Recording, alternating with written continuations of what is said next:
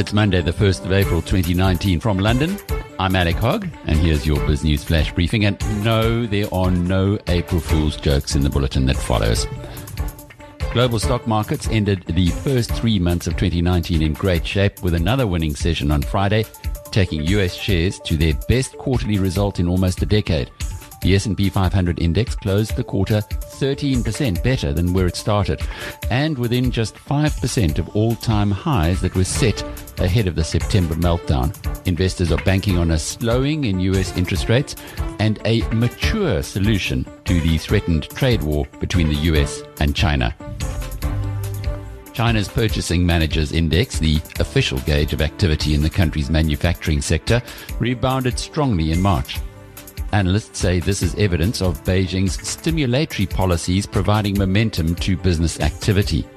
The PMI index rose to a six month high of 50.5 in the month, ahead of economists' forecasts and a bump up from February's 49.2. The PMI is based on responses from purchasing executives at 3,000 Chinese companies.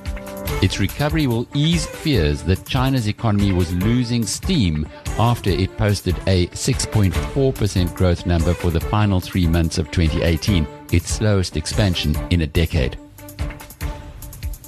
Facebook founder Mark Zuckerberg has called on global lawmakers to introduce more regulation on his own and other internet companies across areas including user privacy.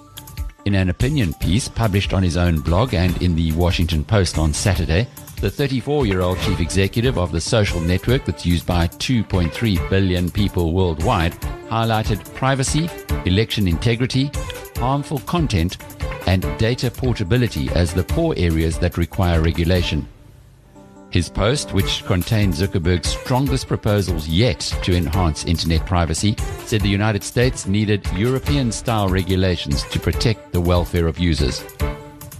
South African shares closed the week with three successive winning sessions, with the JSE's All Share Index rising three quarters of a percent on Friday.